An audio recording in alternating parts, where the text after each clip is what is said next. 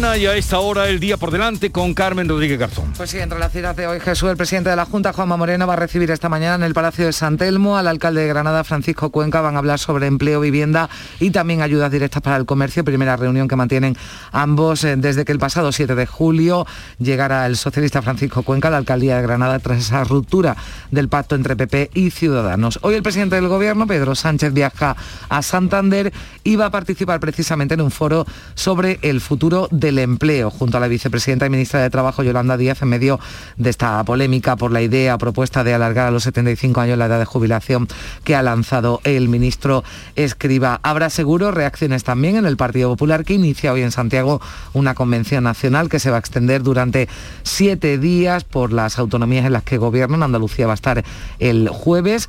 Va a haber una mesa en la que van a participar el expresidente José María Aznar y el presidente de la Junta, Juanma Moreno. Siempre estamos pendientes de los datos del COVID, sobre todo porque los lunes actualizan el del fin de semana, pero hoy especialmente porque dependiendo de si la tasa baja por debajo de cincuenta, podríamos mañana ya dar casi por hecho que el comité de expertos va a relajar aún más las restricciones aquí en Andalucía. También Alemania, hoy desde luego como prioridad informativa, porque ya hoy mismo los dos grandes partidos, eh, los socialdemócratas del S P D y la C P U, van a mantener ya reuniones en las direcciones para analizar esos resultados tan ajustados a la espera de los definitivos. Ya sabemos, los socialdemócratas han ganado por poco más de un punto a sus inmediatos rivales, a la C D U. Claro, otra vez más, pendientes de el volcán, de si finalmente es hoy cuando ya alcanza la, la costa, esa lava que ayer cogía más velocidad, pero que después se iba ralentizando a lo largo de la jornada, con nuevos desalojos y también con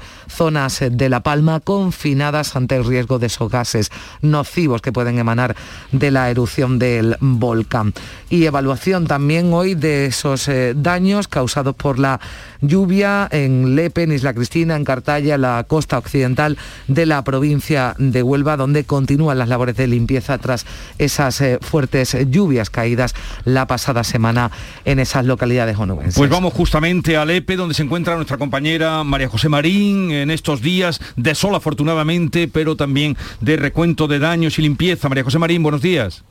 ¿Qué tal? Buenos días. Pues sí, efectivamente, lo que se hace aquí sobre todo hoy es eh, hacer ese recuento de los enseres, de los materiales afectados y sobre todo mucha limpieza, Jesús. Hemos visto a nuestra llegada aquí a esta localidad de Lepe como cuadrillas de operarios del ayuntamiento se afanan todavía en quitar esos restos que aún quedan y todavía queda mucho por limpiar aquí. Vemos como las calles están cubiertas de lo que ha dejado el barro, de esa arena, ese color marrón en las calles y ese barro acumulado aún en las zonas de aparcamiento, en las aceras. Un pueblo que poco a poco intenta recuperar la normalidad con esa estampa de esos enseres, esos inmuebles eh, pues afectados por el agua que se ha llevado las inundaciones y que vemos apilados aún en cada esquina de esta zona afectada que se conoce como el barrio del Cornacho, donde nos encontramos. Muy cerquita de aquí, en este barrio, se ha ubicado la oficina en dependencias municipales, esa oficina que va a atender y que va a asesorar a los vecinos en la gestión eh, para pedir esas subvenciones ya anunciadas por la Junta de Andalucía y por el Gobierno Central, eh, pues para ayudarles a recuperar un poco la normalidad en cuanto a todo lo, lo perdido. Estamos a las puertas justo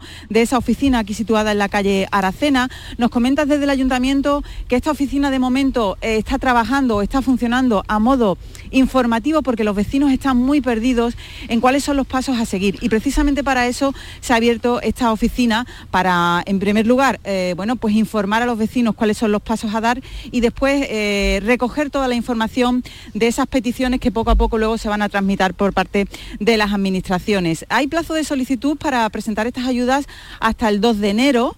Eh, hay que decir que desde el Ayuntamiento de Lepe se insiste en que los vecinos tienen que recopilar, recopilar estos días, sobre todo, información y los datos para acompañar a esa solicitud de, de los enseres dañados. Eh, tienen que llevar fotografías, hay que eh, hacer un, una estimación muy bien y muy aproximada de lo que se ha perdido para que luego no haya problemas en las ayudas, Jesús. Uh-huh. Eh, decirte que eh, aquí en esta zona eh, eh, eh, tenemos un barrio, un colegio muy cerquita, justo aquí al lado, que sí está abierto, pero que la localidad tiene tres centros escolares cerrados que no van a poder abrir de momento porque eh, se están realizando tareas de limpieza importantes y muchos vecinos, aparte de los operarios, Jesús, que se afanan uh-huh. en seguir limpiando, porque sí. es lo que queda.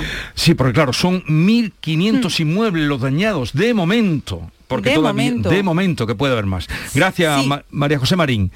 Un saludo. Eh, luego volveremos a conectar contigo y, en fin, parece que otra sorpresa eh, nos dan ahora desde Grecia, Carmen. Sí, veremos eh, qué alcance tiene, pero eh, acaban de informar de un terremoto de casi seis grados en la escala de Richter que ha sacudido la isla griega de Creta, la más grande del país, y lo primero que nos dicen es que se ha provocado, ha provocado ese terremoto, daños en edificios y también el bloqueo de algunas carreteras. De momento no hay información sobre heridos ni daños personales, pero los medios locales están informando de caídas de grandes rocas en algunas carreteras, daños también en algunos edificios, un temblor que se ha sentido además en la vecina eh, Santorini, en esa turística mm. isla, y en la capital cretense. quince segundos, pero quince segundos de pánico en Creta. Vamos a estar pendientes de cuáles han sido las consecuencias de ese terremoto. Eh, gracias, Carmen. De verdad que a este mes de septiembre solo le hace falta ya la plaga de la langosta.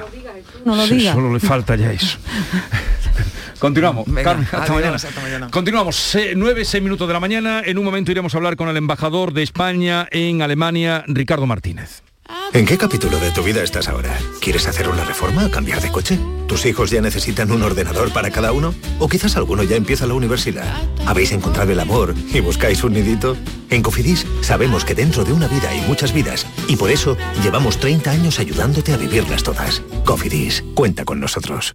En Vitaldent seguimos creciendo. Ya somos más de trescientas cuarenta clínicas y siete millones y medio de pacientes. Todo para que tengas siempre tu mejor sonrisa, incluso a la vuelta de las vacaciones. Por eso este mes tienes un veinte por ciento de descuento en ortodoncia.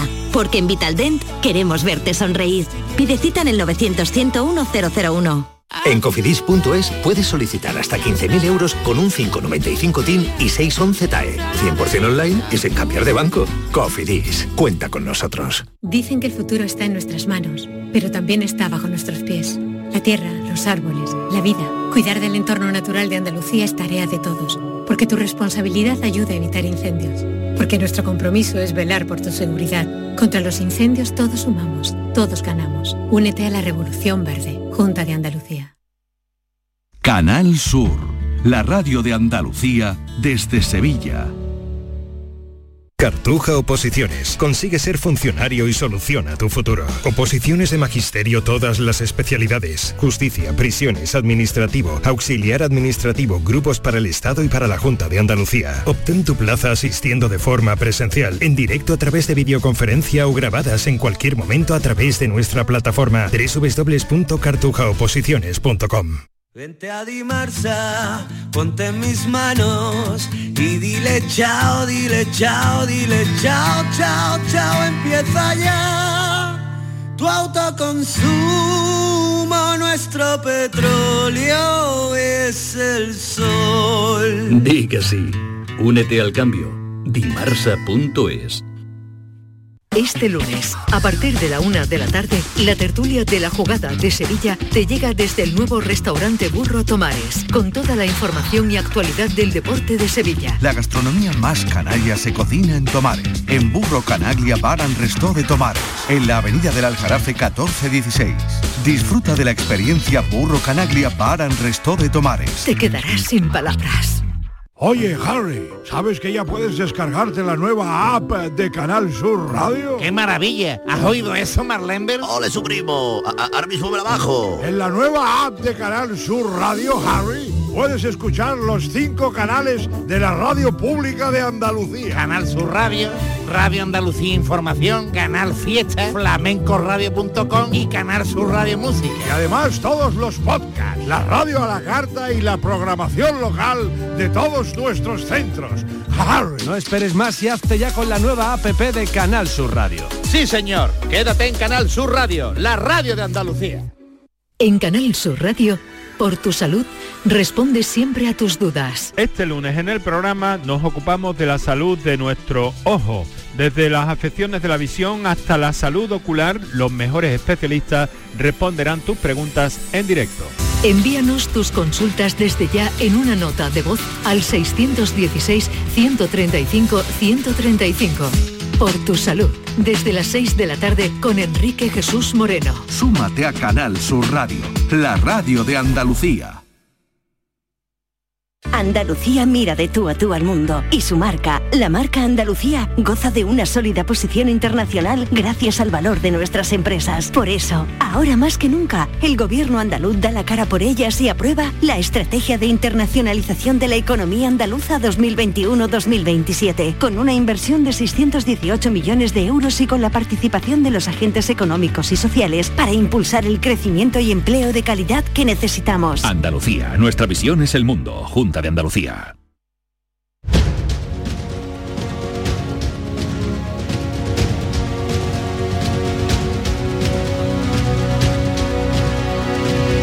En Canal Sur Radio, La mañana de Andalucía con Jesús Vigorra. Y vamos a hablar de las elecciones en Alemania que han tenido lugar este domingo. Ahora comentaremos algunos datos. Que, por cierto, todavía no hay resultados definitivos. No, eh, yo digo que es el momento de que los españoles pues saquemos un poco pecho de nuestro de cómo funcionamos aquí, porque ya sabemos todos que cuando hay elecciones en España, a las dos horas tenemos resultados casi definitivos. No son definitivos, están al noventa y nueve, no sé cuántos por ciento, porque siempre se deja un margen de error o un margen por si, en fin, que la Junta Electoral no los proclama hasta que no están verificados varias veces, pero los datos ya los tenemos, los resultados los tenemos esa misma noche.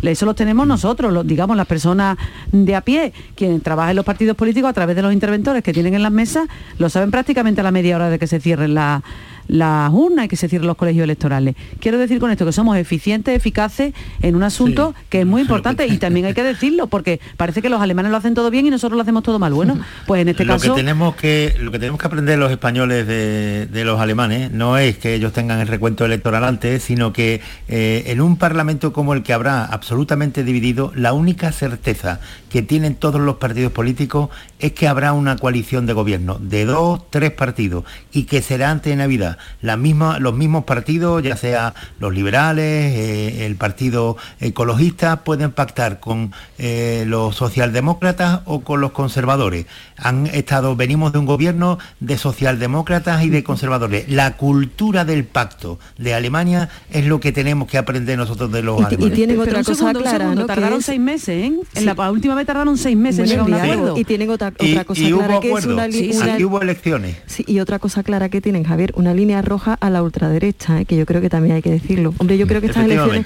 duran, durante las elecciones catalanas decíamos que tendríamos que votar todos, ¿no? Yo creo que las ele- elecciones alemanas sí que tendríamos que votar todos por el impacto que tienen en Europa y en España concretamente, ¿no? Es impacto, vamos a verlo y vamos a saludar eh, en este punto al embajador de España en Alemania, en Berlín, Ricardo Martínez, que además es andaluz, es de Sevilla. Señor embajador Ricardo Martínez, buenos días.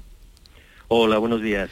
Encantados de saludarle y agradecerle que esté con nosotros. Al comentario que hacían mis compañeros de por qué eh, los resultados definitivos que todavía no se han dado tardan tanto en Alemania. Bueno, es, eh, es un sistema complejo y aquí tienen una cosa, que las encuestas a pie de urna jamás se han desviado más de un punto. Entonces a las seis de la tarde están dando unos resultados que luego al final eh, demuestran que, que, que son bastante acertados. Entonces tal vez por eso eh, no se preocupen tanto y no estén hasta las tantas de la madrugada. Los resultados que se dieron ayer al final, eh, los que había ya a las diez de la noche, eh, se consideran ya tan válidos casi como si fueran oficiales, ¿no? Lo importante aquí además es que es un sistema mm, con dos votos. El primer voto es un sistema mayoritario como el británico y gana el que gana en la circunscripción. Eh, y el segundo voto sí es al de partidos, a la lista de partidos, como el, el que tenemos nosotros que, eh, en España, eh, con el sistema D O N T, que corrige luego un poco el, el exceso de, de bipartidismo que provocaría eh, el, el primer voto. Entonces, es un tema complejo, pero efectivamente nada que no se pudiera resolver con un buen sistema informático. Creo que a ellos no le dan tanta, tanta importancia. A ver, para que los oyentes también se pongan en situación, estamos hablando de S P D, eh, C D U, el S P D sería... el equivalente, para entendernos y que nos entiendan los oyentes, al P S O E de España y el C D U al Partido Popular. Eh, sí, sí, sí, de hecho son es como están integrados en, en eh, los partidos europeos. eh, la S P D eh, pertenece al Grupo Socialista Europeo, igual que el P S O E. La C D U y la C S U, porque la Unión son dos partidos, que en sí. Baviera es la C S U, eh, están integrados en el Partido Popular Europeo y son el equivalente a nuestro Partido Popular, sí, correcto. Eh, bien, el candidato del S P D, eh, Alex Scholl, ya se ha dado por ganador. ¿Será el nuevo canciller? Vamos a ver, eh, el candidato del S P D ha sido el ganador, ha subido cinco puntos sobre el último resultado electoral, el candidato de la Unión ha perdido ocho puntos frente al anterior resultado electoral. Hasta ahí es cierto, pero en un sistema parlamentario lo que importa es la investidura que otorga el Parlamento y para eso hace falta tener la mayoría necesaria. Ahora mismo los dos candidatos pueden tener esa mayoría necesaria y ahora viene el cortejo a los dos partidos menores, que tienen que ser socios necesarios para que haya una coalición, que son eh, los verdes, mmm, que prefieren al S P D, y los liberales, que prefieren a la Unión. Con lo cual, eh, cada uno de los candidatos tendrá que, que empezar ahora a hacer ofertas eh, sí. que pueden ser muy beneficiosas. Históricamente puede ser una gran oportunidad para estos dos partidos, eh, los verdes y, y los liberales, Eh, que pueden tener opción a, a un peso en, en el gobierno pues importante. O sea que eh, a esta hora de la mañana, nueve, quince, dieciséis minutos, y en el día después de las elecciones, dice usted, señor embajador, que cualquiera de los dos, eh, Alex Scholl o Laschet, el sustituto de Angela Merkel, podría ser canciller. Sí, sí, sí, sí. Los dos, tanto Armin Laschet como Olaf Scholz, eh, han dicho que quieren formar gobierno, que lo van a intentar. Y, y los dos pues tendrían posibilidades, como digo. Ahora hay que ver, yo creo que los que van a aprovechar más aquí son los verdes y los liberales. Hay que recordar que, bueno, un veintiséis por ciento Scholz, veinticuatro por ciento Laschet, tampoco son unas mayorías como las antiguas que había cuando Alemania era sólida. Hoy es tan líquida como el resto de Europa y como el mundo globalizado y también fragmentado políticamente. Es que los verdes y los liberales suman más que cualquiera de los otros dos juntos. Eh, o sea que también tienen un peso específico, digamos, grande, a pesar de que luego son muy diferentes, son quizá los dos extremos que va a haber en la coalición. Los liberales con su ultraortodoxia eh, conservadora en materia financiera y fiscal, eh, los verdes con su mm, gran impulso por el, el cambio, el cambio ecológico, el cambio estructural en la economía para adaptarla a, al medio ambiente, ¿no? En cualquier caso, señor embajador, usted escuchaba a um, mi compañero Javier Caraballo, que decía que con toda seguridad antes de Navidad se pondrán de acuerdo. Eh, eh, ¿Es así? ¿Cree usted que será así? Eso es lo que están diciendo todos los líderes implicados, lo, los dos candidatos y los otros dos partidos. Aquí son conscientes de que mmm, no tiene sentido Eh, alargar mucho más este vacío de poder que hay desde hace mucho tiempo, porque aunque la canciller Angela Merkel eh, hasta ayer era canciller de pleno efecto, desde hoy es canciller en funciones, eh, pero en el partido ya lo había dejado hacía dos años y medio, y la situación en Alemania pues estaba volviendo un poco, pues eso, líquida, ¿no?, de incertidumbre, de falta de previsibilidad.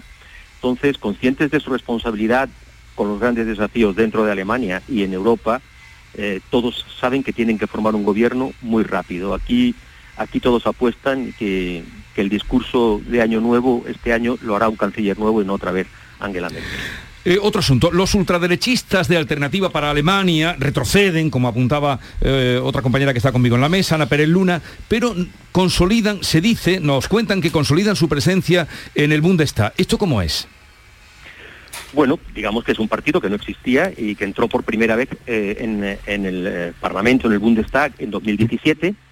Desde entonces ha ido entrando en todos los Landtage, por entendernos, los, los parlamentos de, de los Länder. Y, y, bueno, entraron con un trece y pico por ciento como tercera fuerza política. De hecho, durante la Gran Coalición eran eh, el partido que lideraba la oposición en el Bundestag. Sí. Claro, el mantenerse por encima del diez por ciento... pues supone que continúan ahí, que siguen con un porcentaje importante eh, y que se basa además en, en su gran supremacía en, en algunos Länder de Alemania del Este. O sea, sigue siendo un partido básicamente eh, de la antigua Alemania del Este. Bueno, estamos hablando con el embajador de España en Alemania, Ricardo Martínez, que como les decía es andaluz, es de esta tierra. Estela Benot del A B C quería hacerle una pregunta, señor embajador. Adelante, Estela. Eh, señor embajador, buenos días. Eh, yo tengo una duda que no sé si es la por la percepción que tenemos desde aquí o, o usted que está allí nos lo puede aclarar mejor. Yo no sé si en la, el cambio de liderazgo en Alemania va a suponer un cambio importante en la política europea o Alemania va a seguir ejerciendo el mismo papel este Angela Merkel o no. Buenos días, sí. Eh, Es una buena pregunta porque es un tema que, que todos nos, nos planteamos, lógicamente. Eh, Alemania es difícil que cambie mucho en sus políticas europeas y en su política exterior. Eh, puede que, o sea, según el candidato, en su programa llevan, eh, los socialdemócratas son más favorables a, a, a la visión española de un pacto fiscal eh, y de una mayor política fiscal eh, europea que contrarreste la dura política monetaria de la eurozona. Eh, los socialdemócratas, mm, los, perdón, los demócratas cristianos están más por la... Eh, por la estabilidad, por volver cuanto antes al freno de la deuda, para volver cuanto antes al tres por ciento de déficit, pero no olvidemos que sea cual sea el que forme gobierno, van a estar los dos extremos representados en el gobierno, es decir, van a estar los verdes, que abogan por mayores políticas fiscales y sociales, y van a estar los liberales, que son eh, los ultraortodoxos en la materia fiscal y financiera. Por lo tanto, va a haber siempre un equilibrio dentro del propio gobierno, precisamente por la coalición. Y luego los alemanes, además, no hay que olvidar que aunque defiendan unas posiciones de partida, ellos saben que en Europa hay que ser conciliador, hay que negociar, entre veintisiete es muy complicado, y ya vimos cómo Angela Merkel, a pesar de ser conservadora, jugó una baza muy importante para aprobar el, el Fondo de Reconstrucción Europeo, que, que, que tanto nos va a ayudar a todos, ¿no? O sea que yo, yo no esperaría grandes cambios. Sí que es verdad que puede haber una tendencia inicial un poco más hacia un lado hacia otro, pero siempre va a ser moderado. Eh, Javier Caraballo, eh, también quería hacerle una pregunta, señor embajador, sí. Adelante. Embajador, muy buenos días. Yo eh, el, en esto que hablamos de, de, de las coaliciones, eh, en la mentalidad de la sociedad española, lo que más puede llamar la atención es eh, pensar que eh, en la actualidad se puedan enfrentar, como ha ocurrido en Alemania, El, el líder del Partido Socialista, que es presidente del gobierno, contra su vicepresidente, que sería Pablo Casado, del Partido Popular, pero que es lo que ha ocurrido, porque Merkel era la canciller y el señor Scholz era su vicecanciller, su, su, eh, su vicepresidente. Y, y me llama mucho la atención en las crónicas que dicen, algunas crónicas, que al final los alemanes han terminado votando por la versión la nueva versión de Angela Merkel que más se le parecía, que es en este caso el vicepresidente, el vicecanciller, señor Scholz. Entonces, esta cultura de, de, del pacto de la coalición, que no hay más líneas rojas ni más cordón sanitario que con la extrema derecha, me parece a mí que es la gran, eh, el gran, la gran diferencia con la política española. Bueno, es verdad que aquí hay, aquí por supuesto que hay una, una cultura del pacto muy importante. Eh, a esta gran coalición se llegó muy en el último minuto y muy forzados por la intervención del presidente federal para no tener que volver a convocar elecciones. Eh, se llegó a una gran coalición eh, que ha trabajado. Aquí los acuerdos de coalición se negocian hasta el último punto y la última coma y, y cada mes se reúne eh, el, el, el equipo conjunto para supervisar Eh, los acuerdos de, de la coalición. Entonces, cuando va llegando el, el, la, la cita electoral, pues empiezan a marcar diferencias. Y sí es verdad que Olaf Scholz ha jugado la baza de ser quien más podía garantizar la continuidad de las políticas de Merkel, ofreciendo a la vez el cambio que, que está pidiendo la sociedad alemana, sobre todo en materia climática, ¿no? Eh, o sea, sí es cierto que, que él ha jugado esa baza y se ha beneficiado de, digamos, ese aspecto que a los alemanes les resulta muy importante, el de la seguridad, la estabilidad en el gobierno. Yo creo que él ha jugado más esa baza y, y creo que le ha, le ha dado unos cuantos puntos. Sí. A ver, Ana Pérez Luna. Eh, sí, eh, una curiosidad. Yo simplemente quería saber eh, qué peso tiene la dimensión europea en el voto del alemán de a pie. Es decir, ¿se vota en esa clave o, o es como aquí, que votamos más bien en clave eh, local, en clave nacional? No tenemos en cuenta tanto esa dimensión europea. ¿La tiene el alemán de a pie eh, para, para ejercer su derecho al voto? Pues eh, debo decir que en general la política europea y la política exterior pesan poco en las elecciones, como nos pasa en España. Eh, y en este caso, mmm, quizás menos aún, porque la pandemia, mmm, que está todavía aquí, eh, ha influido muchísimo. Y la gestión de la pandemia ha, ha dañado muchísimo a algunos eh, y ha lastrado a, a una parte de la C D U también. Eh, entonces, no, aquí para el alemán eh, los grandes problemas que tienen aquí eh, en general, como temas de la vivienda, el tema de la pandemia, eh, los temas de cuándo recuperar la normalidad, aquí hay todavía mucha gente en ERTE, sí. eh, entonces todos esos temas eh, han contado más, y luego, por supuesto, el gran tema del cambio climático, que con las dramáticas inundaciones eh, en Renania eh, ha, ha digamos, ha asumido un tinte local, en primera persona, es decir, que es que nos pasa a nosotros. Quizá vinculado, y, está vinculado a eso en la subida de los verdes, ¿no? Eh, bueno, sí, aunque, aunque se esperaba una mayor subida de los verdes, pero sí, la gente, o sea, está claro que entre las claves del voto hay un elemento importante, que es el de eh, que los alemanes quieren un cambio hacia un medio ambiente más sostenible. Eh, y eso, eso es evidente. Bueno, y señor embajador, ¿qué va a hacer ahora Angela Merkel? Pues de momento, de momento sigue de canciller en funciones hasta que haya nuevo gobierno, y de momento el catorce de octubre va a recibir el premio Carlos quinto en el monasterio de Yuste por parte del rey de España, eh, que es un reconocimiento que, que le ha hecho España y que va a recibir ella eh, encantada, y la vamos a tener en España, digamos, en una despedida muy especial ahora el catorce de octubre en Yuste. catorce de octubre en Yuste recibe el premio Carlos quinto en el monasterio, y ahí estará usted también, supongo. Eh, suponemos que sí, sí, sí. ¿Cómo de, lo que to- de lo que estoy seguro es que de, de Angela Merkel habrá una película en breve, y lo que no sé es si la va a, por- a protagonizar también Meryl Streep, como ya hizo con Thatcher, pero por ahí, por ahí. Podría ser. Eh, Ricardo Martínez, embajador de España en Alemania, eh, gracias por atendernos, un saludo eh, desde su tierra, desde aquí, desde Andalucía, y quedamos entonces en Yuste. Pues sí, muchísimas gracias a, a ustedes y, y enhorabuena por la cobertura de, del tema electoral. Gracias, buenos días. Gracias. Ya, pues ya, eh, ¿sabéis eso? Que le yo entregaban no sabía, el premio a Angela no Merkel, pues debe, va a ser de los primeros viajes que va a hacer después de, sí, eh, de salir de las elecciones, después de salir. Ahora se va a dedicar a vivir un poco tranquila, porque la verdad es que se canciller... dieciséis años, dieciséis es que años. Yo digo que se canciller de Alemania dieciséis años, yo la verdad, y no en, la labor gusto, ¿eh? Y en la etapa que, que además le ha dado, hemos visto bueno, ahí ya, además ya... Un, un cambio de liderazgo y un cambio de política eso durante es duro, todos estos eh, años, es duro. Importante, ¿eh? Sí. Angela Merkel, en, en las diferencias que hay con la política española, al margen de las que hemos comentado, de la cultura de pacto, que me parece esencial, sí. Pero Angela Merkel se hizo fuerte en, el, en el, la C D U, en el Partido eh, Democristiano Alemán, eh, denunciando con firmeza a Helmut Kohl. Helmut Kohl se vio envuelto en un escándalo de comisiones, como los hay aquí en España a puñaditos, y ella directamente, siendo secretaria general del partido, publicó una carta diciendo que aquello era inaceptable y que tenía que dimitir. Y ahí se, se catapultó. Luego ha superado dos crisis eh, europeas, se ha convertido en una persona esencial para eh, la unidad europea. Imaginaros qué hubiera ocurrido si en vez de en Alemania tener a Angela Merkel, hubiéramos tenido un loco carioco como, como eh, Boris Johnson del Reino Unido, no, no, es que sí, sí, se hubiera sí. ido al garete Europa eh, directamente, y, y al final eh, ella misma se quería ir hace cuatro años y fue Obama el que le pidió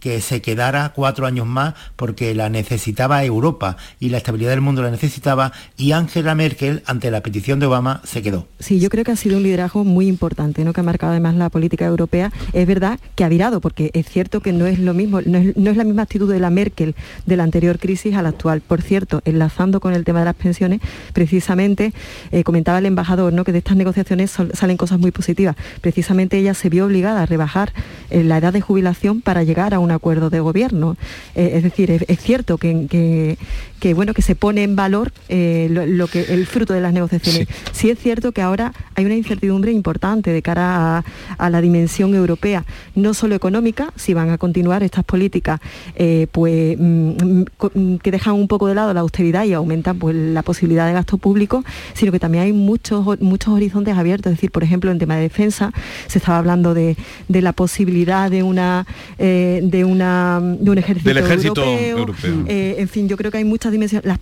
las, por ejemplo, las relaciones internacionales, el papel de Europa frente a Rusia, China y Estados Unidos, es decir, yo creo que se abre un momento muy interesante para Europa, donde vamos a ver si realmente realmente Europa se fortalece como una potencia económica y además con unos valores sociales que yo creo que siempre la han definido, ¿no? ¿La echaremos de menos? Yo, yo no sé si la echaremos de menos o no, lo, habrá que verlo, porque a lo mejor los que vienen detrás resulta que son mejores que ella, pues y se, ojalá, ¿no? Y se rebelan, claro, como auténticos pero, mandatarios. Claro, y además son unos líderes y, y, y triunfan, pues ojalá, porque sería por el bien de todos. Pero yo también quiero hacer una reflexión. Esta señora se ha llevado de canciller dieciséis años.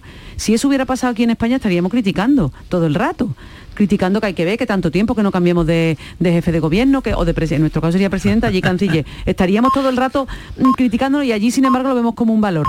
Lo digo simplemente como reflexión para que, hombre, que es muy... muy eh, sí, Javier, es muy sencillo. Eh, ver de, o sea, muy sencillo. Es más sencillo ver un país desde fuera que verlo desde dentro. No sé, había, hay chiquillos alemanes que están ahora en plena eh, juventud, en plena efervescencia de su vida personal, profesional y laboral, que no han conocido otro canciller que no sea esta. Y a lo mejor yeah. resulta que el que viene detrás, pues hace bueno a esta, o al revés, resulta que es capaz de dar un salto cualitativo y todo lo que ella ha trabajado, pues a lo mejor lo hace mejor. No, no en cualquier caso está porque, porque ha sido elegida por... Eh, por supuesto, por supuesto. ¿De, de, de qué te ríes, Javier?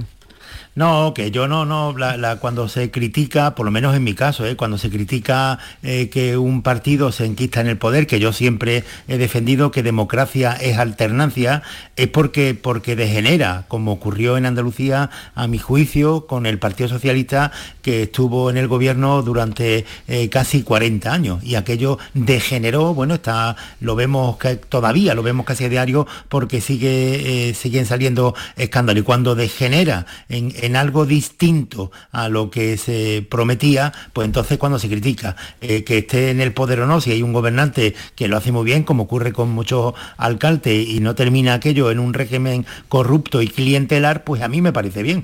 Eh, cual, ya he dicho que, caso, que, Javier... lo que hizo que lo que hizo eh, Angela Merkel nada más llegar, o sea, antes incluso de llegar, siendo secretaria general del partido, fue denunciar eh, los escándalos de, de corrupción política que había en su propio partido, y tumbó a Helmut Kohl, a un personaje como Helmut Kohl. Ya me gustaría a mí que en España ocurriera algo parecido en Andalucía con el escándalo de los ERE, o en el Partido Popular con el escándalo de la Gürtel. En cualquier caso, Javier, el, el sintetizar que la permanencia en el poder de determinados partidos sea pues por esa degeneración, yo creo que es obviar una cuestión que es de democracia pura, es que la gente los ha votado. Está claro. Que, oye, eh, pero que siempre está bien la, la alternancia una, y la regeneración, yo creo que eso es positivo. Totalmente. Y, y quizás en Alemania va a venir un viento positivo. Sí, no digo esto por criticar a Merkel ahora que ya se va, al contrario, pero que a lo mejor resulta que ese viento de cambio que estamos hablando, efectivamente yo coincido con Javier, que democracia es alternancia y eso siempre es bueno porque habrá que cambiar muchas estructuras propias de, del gobierno, pues mmm, yo creo de, que, de hecho, que eso se puede ser positivo. También es verdad que los alemanes no son como nosotros. Quiero decir, en las estructuras internas del gobierno, a mí me gustaría que alguien nos contara luego cuánta gente, cu- cómo va a cambiar, porque ahí hay un funcionariado increíble. O sea, los cargos porque nosotros consideramos cargos a dedo y cargos eventuales son poquísimos allí, ¿eh? Eso también es relevante. De hecho, fíjate que la alternancia, yo creo que un análisis que también podríamos hacer, no nos da tiempo, pero es cierto que la fragmentación de los partidos, la fragmentación política, ha impedido la, la alternancia. Es decir, con el bipartidismo había una mayor alternancia que ahora, que lo que hay es un, un bloqueo permanente, ¿no? Pero claro, porque no existe la cultura de pacto que existe en Alemania. Eh, en Alemania hay dos posibles coaliciones ahora. Hay tantas posibilidades de coaliciones que le ponen nombres de bandera, de sí, Jamaica, sí. de Kenia, claro, sí. porque eh, y entonces hay dos posibles ahora, y el, en las dos posibles eh, el, varía el color de los socialdemócratas y de los conservadores. Si es el color de los socialdemócratas, es la coalición semáforo, rojo, amarillo y verde. Y si es la, la eh, coalición, la que resulta la de eh, la derecha, pues es negro, amarillo y verde, que es la bandera de Jamaica. Bueno, y la gran sí. coalición, eh, en los ¿no? dos casos, pero, pero hay dos partidos que están dispuestos, los liberales y los ecologistas, están dispuestos a pactar tanto con la derecha como con la izquierda. Esto no ocurre en España. No, aquí, no aquí guardan la carta de sí, pero no, no prosigue. Eh, claro, pero porque aquí hemos pasado del bipartidismo a un bibloquismo, y hay dos bloques diferenciados. Sí. Y el bloque de la derecha siempre vota a la derecha, y el bloque de la izquierda siempre vota a la izquierda. No tiene nada que ver con Alemania esto. Bueno, esperar un segundito, Estela, Ana y Javier, que hay un asunto, algún asunto más que quiero tratar con vosotros. A ver cuál ha sido la fecha ganadora en el último sorteo del jueves de mi día de la once. dieciocho de septiembre de mil novecientos cincuenta y cinco. ¡Hala, Ana! El día que nació mi madre. Tu abuela siempre dice que fue una niña preciosa. Pues claro, como yo. Anda, anda. Vamos a ir pensando una fecha especial para el sorteo del próximo jueves y a ver si tenemos suerte. Que abuela ya veo que no necesitas. Con mi día de la once cada jueves hay miles de premios. Elige una fecha y prueba. once. Cuando juegas tú, jugamos todos. Juega responsablemente y solo si eres mayor de edad. Canal Sur Sevilla. cien megas ya no son suficientes. Desde Adamo te ponemos a mil. Disfruta de tus películas, teletrabaja y conecta a toda tu familia a máxima velocidad. Llama ahora al mil seiscientos y llévate la fibra gratis hasta dos mil veintidós con tres meses de Netflix de regalo. Que no te paren. Llama gratis al mil seiscientos y ponte a mil. Adamo. ¿Sabías que no tienes por qué convivir con el dolor? La Clínica H L A Santa Isabel te ayuda a aliviar tus molestias con su nueva unidad contra el dolor. Este nuevo servicio ofrece tratamientos para el dolor crónico como hernias discales, dolor lumbar o cervical, cefaleas, trigémino, artrosis y otras patologías. Pide tu cita en la Clínica Santa Isabel al nueve cinco cuatro, cinco siete cero, cero cero cuatro en Luis Montoto cien. H L A Santa Isabel cuida de ti. Bienvenidos a Sacaba. Mil metros de electrodomésticos con primeras marcas. Grupos Whirlpool, Bosch y Electrolux. Frigoríficos, lavadoras, hornos, vitros. ¿Quieres más? Aires acondicionados, aspiradoras, pequeños electrodomésticos. Y financiamos en doce o veinte meses sin intereses. Solo tú y Sacaba. Tu tienda de electrodomésticos en el Polígono Store, en calle Nivel veintitrés. Ven a ver nuestra exposición y sus veinticinco años de experiencia. Sacaba. ¿Compras? Welcome. ¿Alquilas? Welcome. ¿Inviertes? Welcome. En Welcome Home tenemos tu casa ideal. Acércate al Hotel N H Collection el uno y dos de octubre. Acceso gratuito. Para más información, entra en doble u doble u doble u punto welcome home sevilla punto es. Ni el challenge del papel higiénico, ni el de la botella. Los retos más difíciles a los que se enfrenta nuestra generación están en la vida real, como el famoso encontrar trabajo challenge o el independizarse challenge. Y aunque para superarlos necesitamos vuestro apoyo, aceptamos el reto. Súmate en aceptamos el reto punto com. F A D nueve uno seis, uno cinco, uno cinco.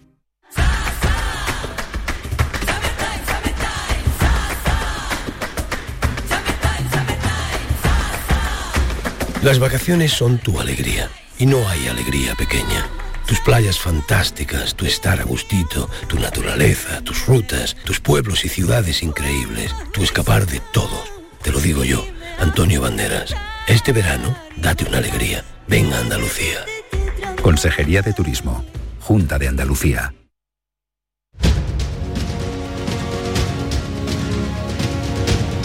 La mañana de Andalucía con Jesús Vigorra. Oye, cuando habéis repasado este mes de septiembre, al que le quedan poquitos días, menos más, cuando habéis repasado, habéis hecho un repaso, os habéis olvidado de eh, Puigdemont, no, yo lo, de la yo... detención y, y, y libertad, detención, caída.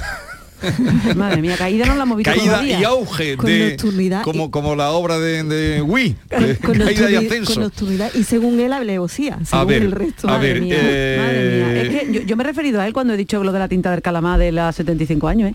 Yo lo creo que lo de Puigdemont... Ah, es... hablabas en metáfora. Sí, claro. La yo tinta creo del que, calamar. Que, sí, que yo creo que lo de Puigdemont es una cosa que no, no para de sorprendernos. Ese señor tiene esa virtud, ¿eh? Es increíble, pero nos sorprende cada día más, a cada, caso, a cada paso peor, para mm. mi gusto, porque es que él dice que España hace el ridículo y no se da cuenta que el que está haciendo el ridículo es él. Es como el traje del emperador, mi arma, que el que está desnudo eres tú, ¿no?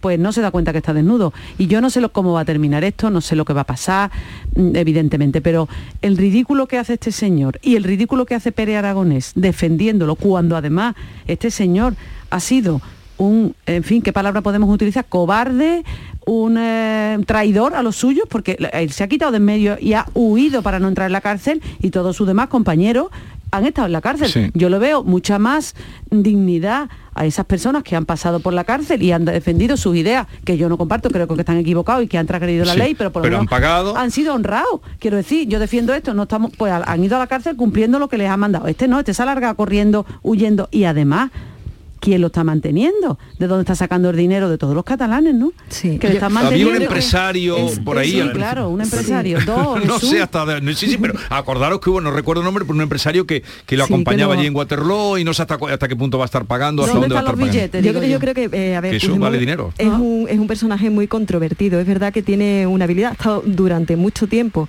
pues fuera del foco público, y yo creo que eso ha beneficiado un poco a, a la tranquilidad, ¿no? de, de, de las relaciones también, de lo, o de ese intento que el, que el gobierno actual pretende eh, hacer con, con Cataluña. Es cierto que su nueva aparición eh, que todavía no sabemos muy bien, eh, no tenemos todavía aclarado a qué se debe. Eh, no era una verbena... Contra... Sí, me refiero a la detención... Folk, porque... folclórica. Sí, sí, sí, pero a la decisión de, de, de, de viajar y a la detención propia, ¿no? Sí. Eh, yo creo que es verdad que eh, el impacto que esto puede tener, porque realmente es cierto que el independentismo estaba dividido entre una parte más utópica o más radical, si queremos, sí, y una parte más posibilista. Yo creo que eh, el elemento Puigdemont vuelve a, a poner el foco de nuevo, se, se ha convertido en el icono del independentismo para uno y para otro, entonces vuelve eh, a convertirse, al final, vuelve a unir, ¿no?, a ese independentismo que estaba un poco eh, fragmentado, y yo creo que eso es negativo para el diálogo entre, sí, entre España y Cataluña. Pere Aragonés, el presidente, el honorable eh, de la presidente de la Generalitat, le ha faltado tiempo para ir allí, sí, eh, Javier, que yo no sé muy bien qué, qué, qué pinta allí. Es que, eh, es que en todo esto, a mi juicio, la parte más frívola o más superficial, mejor, de la polémica es a la que nos invitan los independentistas. Yo ya hace mucho tiempo que, que vengo diciendo que tenemos que lograr el ejercicio de abstracción mental para que los independentistas no nos toquen las narices, y esto es fundamental. Eh, el independentismo, y sobre todo Puigdemont, eh, es una eh, constante provocación, que yo lo que propongo es que oigamos esas provocaciones, esas provocaciones como quien oye llover. No podemos entrar en todos esos trapos. En el, en el tema de, de Puigdemont, al margen de todo eso, que ya digo que a mí me, me resulta lo más frívolo, superficial, lo elemental, lo fundamental, es algo de, de, que afecta a Europa. Y hablamos de, hemos llegado, hemos estado hablando en esta tertulia bastante tiempo de, de Europa. La euroorden. Hay un acuerdo entre todos los gobiernos que, que es un, que es como socio. pues pues eh, un, un, un acuerdo que, que eh, cuando haya un delincuente que se va de un país y se uh-huh. marcha a otro de la Unión Europea, como tenemos, como somos socios, como somos amigos, como tenemos códigos penales eh, similares, que todos respetan los derechos humanos, pues en cuanto esté el, el delincuente en otro país que por se haya intentado fugar, tú me lo envías. Esto lo hace España casi a diario. Uh-huh. Aquí sí. en Andalucía mucho más, en la Costa del Sol... Claro, en, sí, en la Costa sí, del sí. Sol, pues, pues eh, hay muchos de, de la mafia sí. italiana o de otras partes, y que se quieren refugiar aquí, y lo único que hacen, oiga, que se me ha escapado este delincuente, usted me lo envía, y, y no se pregunta más. Se detiene y se envía. Y esto ha funcionado así con todos los delitos hasta que ha llegado Puigdemont. Que entonces la justicia, algunos países han dicho, no, no, este, esto no entra en la euroorden. Y esto no es verdad. Por eso el juez Llarena y el Supremo lo que han hecho, que es por lo que está todo el mundo pendiente, ha planteado lo que se llama la, la cuestión prejudicial, que lo hemos oído muchísimas veces. ¿Qué quiere decir con la cuestión prejudicial? Pues que las autoridades españolas han dicho al Tribunal Superior de Justicia de Estrasburgo, oiga, aclárenme exactamente qué quiere decir la euroorden. Y de eso estamos pendientes. Cuando se resuelva eso, lo normal será que Puigdemont termine en España. Ya ha perdido una batalla en el Parlamento Europeo que le ha retirado la inmunidad. Ha perdido otra en el propio tribunal que también le ha retirado la inmunidad. Por mucha chulería que quiera tener Puigdemont, él y nosotros, cada uno de nosotros, sabemos que la realidad de todo esto es que hace tres años él huyó de España oculto en el maletero de un coche y que todavía no ha podido volver.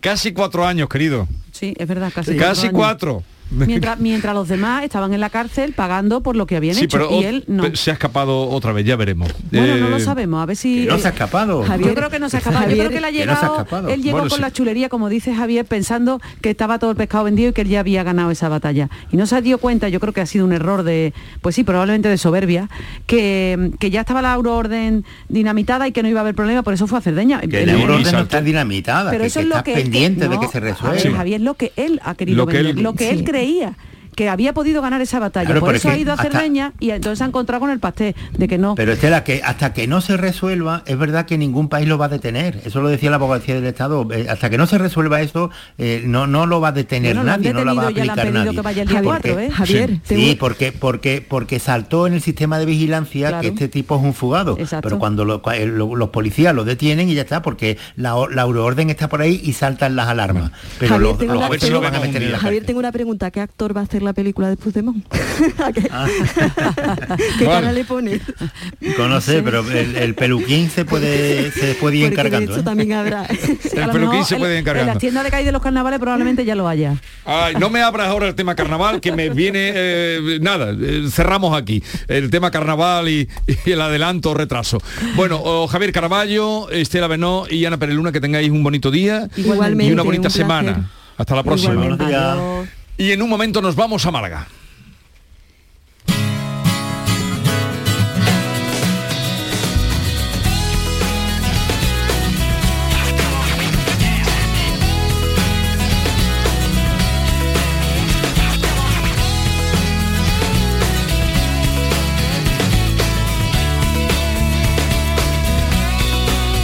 La mañana de Andalucía. Resumen de la jornada con la última hora del deporte, la economía y el análisis lo tienes en el Mirador de Andalucía. De lunes a viernes desde las siete de la tarde con Natalia Barnés. Quédate en Canal Sur Radio, la radio de Andalucía. Pregúntale al giraldillo, está en la cumbre más alta. Cuenta la voz de un sabio que para saber de Sevilla le preguntó al giraldillo por los lugares más bellos del barrio de Santa Cruz. Y este le respondió: con aires de azar, maestranza y catedral, la hostería del Laurel has de visitar, y en ella sus tapas, vinos y demás viandas probar. La hostería del Laurel, visítanos en Plaza de los Venerables cinco o a través de nuestra web la hostería del laurel punto com, porque si le preguntas al giraldillo, Hostería del Laurel. No te la dejes atrás. Las noticias que más te interesan las tienes siempre en Canal Sur Mediodía Sevilla. Y este miércoles desde el barrio de Nervión, donde está la clínica H L A Santa Isabel, centro hospitalario referente en Sevilla. Un centro que cuida de los más pequeños de la casa, con una nueva área de pediatría que busca mejorar la experiencia de los niños durante su paso por el hospital. Canal Sur Mediodía Sevilla. Este miércoles desde las doce, en directo desde la clínica H L A Santa Isabel, con la colaboración de la clínica H L A Santa Isabel. Vayas a donde vayas, Canal Sur Radio Sevilla siempre va contigo en canal sur radio punto es. La mañana de Andalucía con Jesús Vigorra.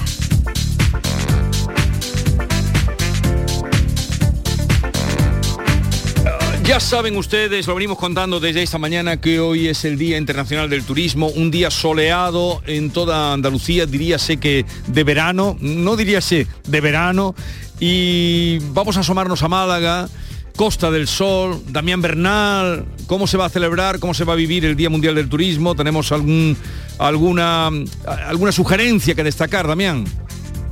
Hola, buenos días, buenos días. Eh, Jesús, pues estamos en una oficina de turismo céntrica aquí en Málaga Capital, Plaza de la Marina, en este fantástico día, como decías, que invita a pasear, disfrutar de Málaga, incluso ir a la playa todavía en este final del mes de septiembre. Una oficina presidida por una fantástica fotografía de la capital malagueña, con su puerto en primer plano, el cubo del Museo Pompidou, la Alcazaba, la Catedral, lugares que se pueden visitar hoy de manera gratuita. Nosotros estamos con Rosa Sánchez, que es la concejala de Turismo y Promoción de la ciudad. Rosa, ¿qué tal? Buenos días. Hola, muy buenos días. Un día para celebrar, pero para celebrar también datos destacados que tenemos en cuanto a ocupación, cerrando este mes de septiembre, pero también esa previsión de que octubre e incluso noviembre van a ser buenos meses para el turismo. Sí, así es. Los datos que, que tenemos de, de AECOS pues nos han confirmado eh, que bueno, este verano fuimos de menos a más. El mes de julio notamos esa recuperación, en, ag- en agosto la ocupación fue muy buena, rozando algunos días el, el cien por ciento de ocupación, y lo que vemos es que en esta primera quincena de septiembre ya hemos tenido en torno al ochenta por ciento.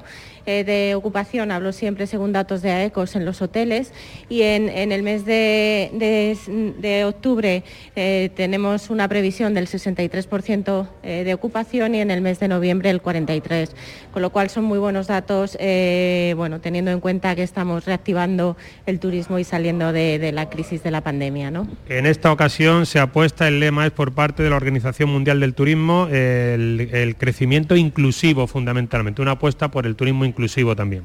Bueno, desde la ciudad de Málaga apostamos por el, por el turismo inclusivo, como este año eh, bien dice la, la Organización Mundial del Turismo para, para este, este día veintisiete, el Día Mundial del Turismo, y básicamente con este concepto lo que queremos decir es que no queremos dejar nadie, a nadie atrás, ¿no? Estamos reactivando lo que es la economía turística, que es muy importante para, para la ciudad de Málaga por el empleo y por la riqueza que, que genera, y entonces, bueno, pues estamos haciendo todos los esfuerzos eh, para que se incorpore incorporen al mercado de trabajo todos aquellos que tuvieron que parar cuando, bueno, pues dejamos de tener visitantes en la ciudad, y este concepto también eh, nos lleva a, a mejorar lo que son la calidad de, de los productos turísticos de la ciudad de Málaga.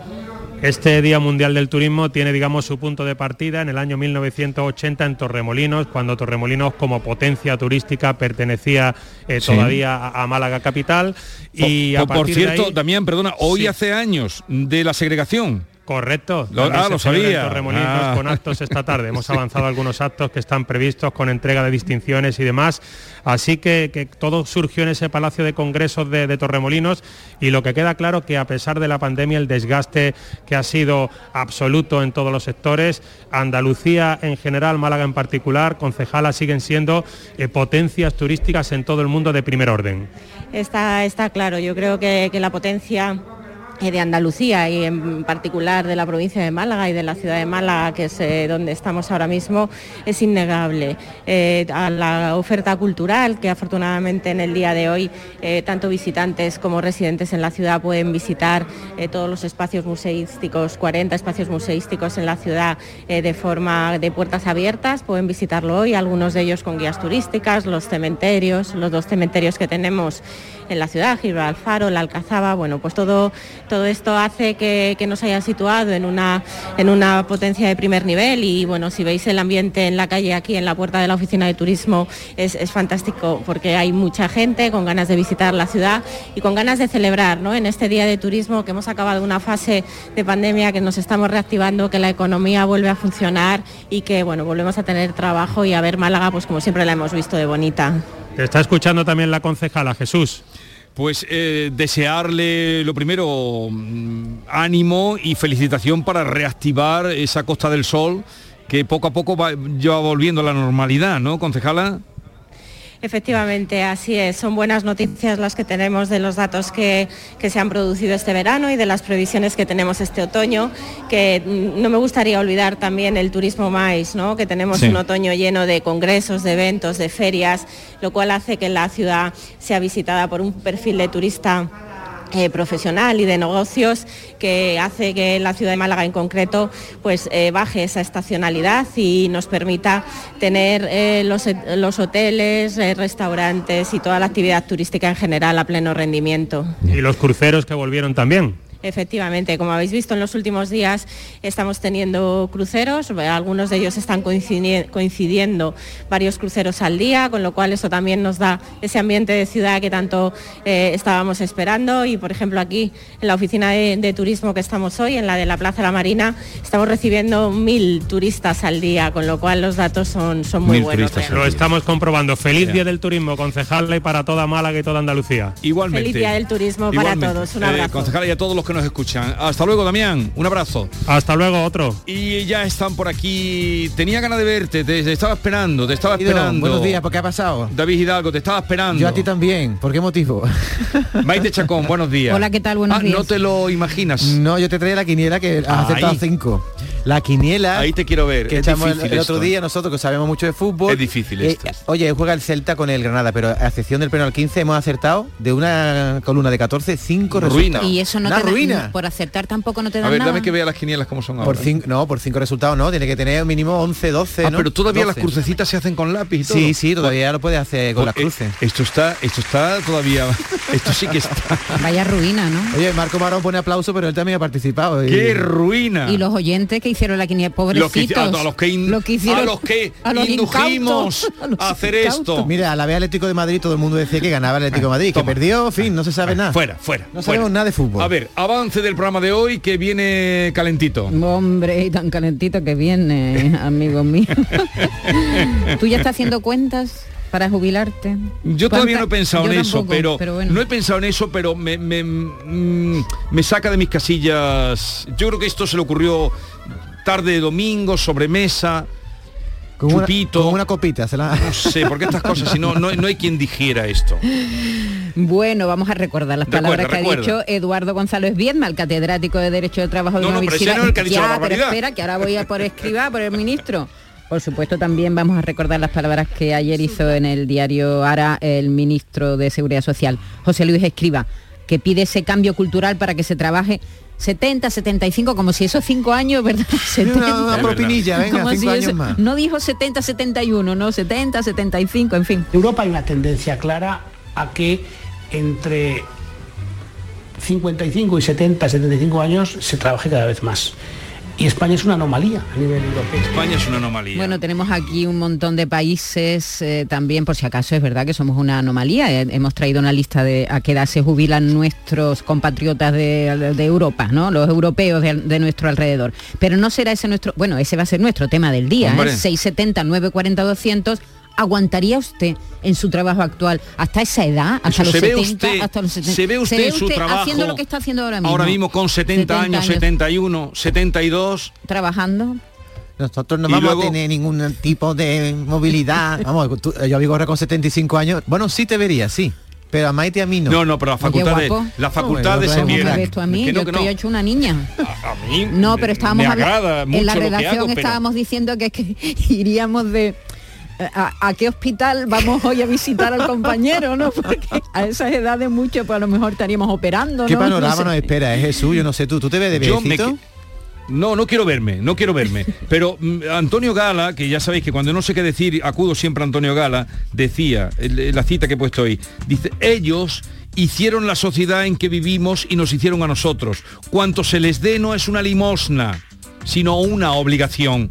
Antonio Gala. Señor ministro, lea estas palabritas de Antonio Gala. Uh-huh.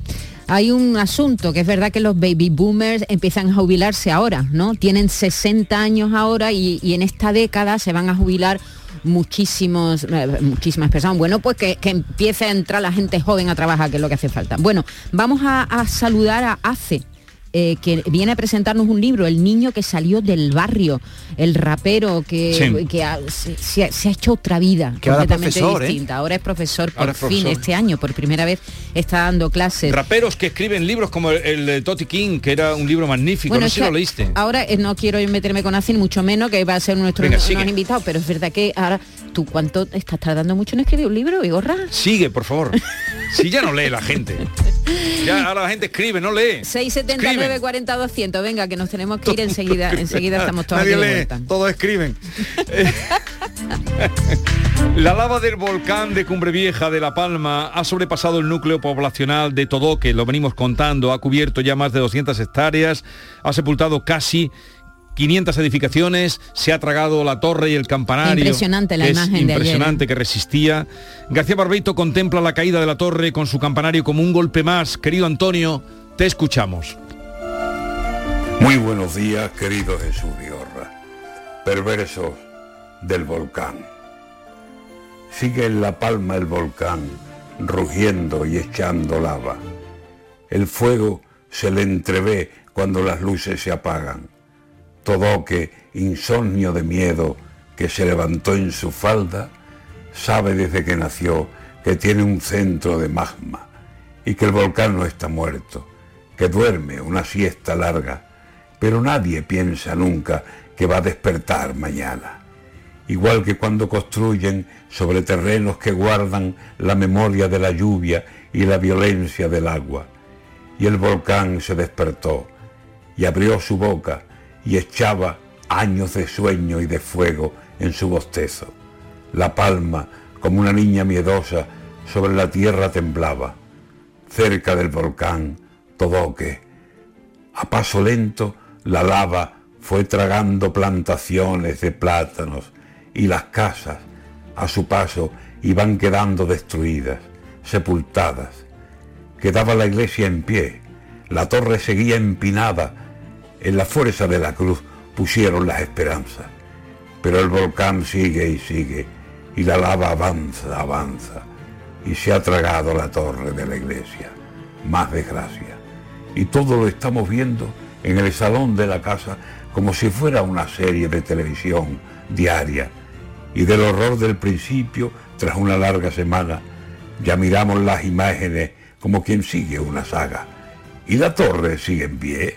¿Ha sepultado la lava el chalet que había allí en medio? ¿Y cuántos metros aún faltan para que la lava llegue al mar? Y a ver lo que pasa. Se hace el cuerpo a las desgracias en cuanto se hacen costumbre al darlas televisadas. Y cuando acabe el volcán, a esperar nuevas desgracias. En la tarde de Canal Sur Radio con Mariló Maldonado tienes el repaso a la actualidad de la mañana con la sobremesa más divertida y picante, con historias y entrevistas que te interesan. Una radio emocionante y cercana. La tarde de Canal Sur Radio con Mariló Maldonado, de lunes a viernes desde las tres de la tarde. Quédate en Canal Sur Radio, la radio de Andalucía.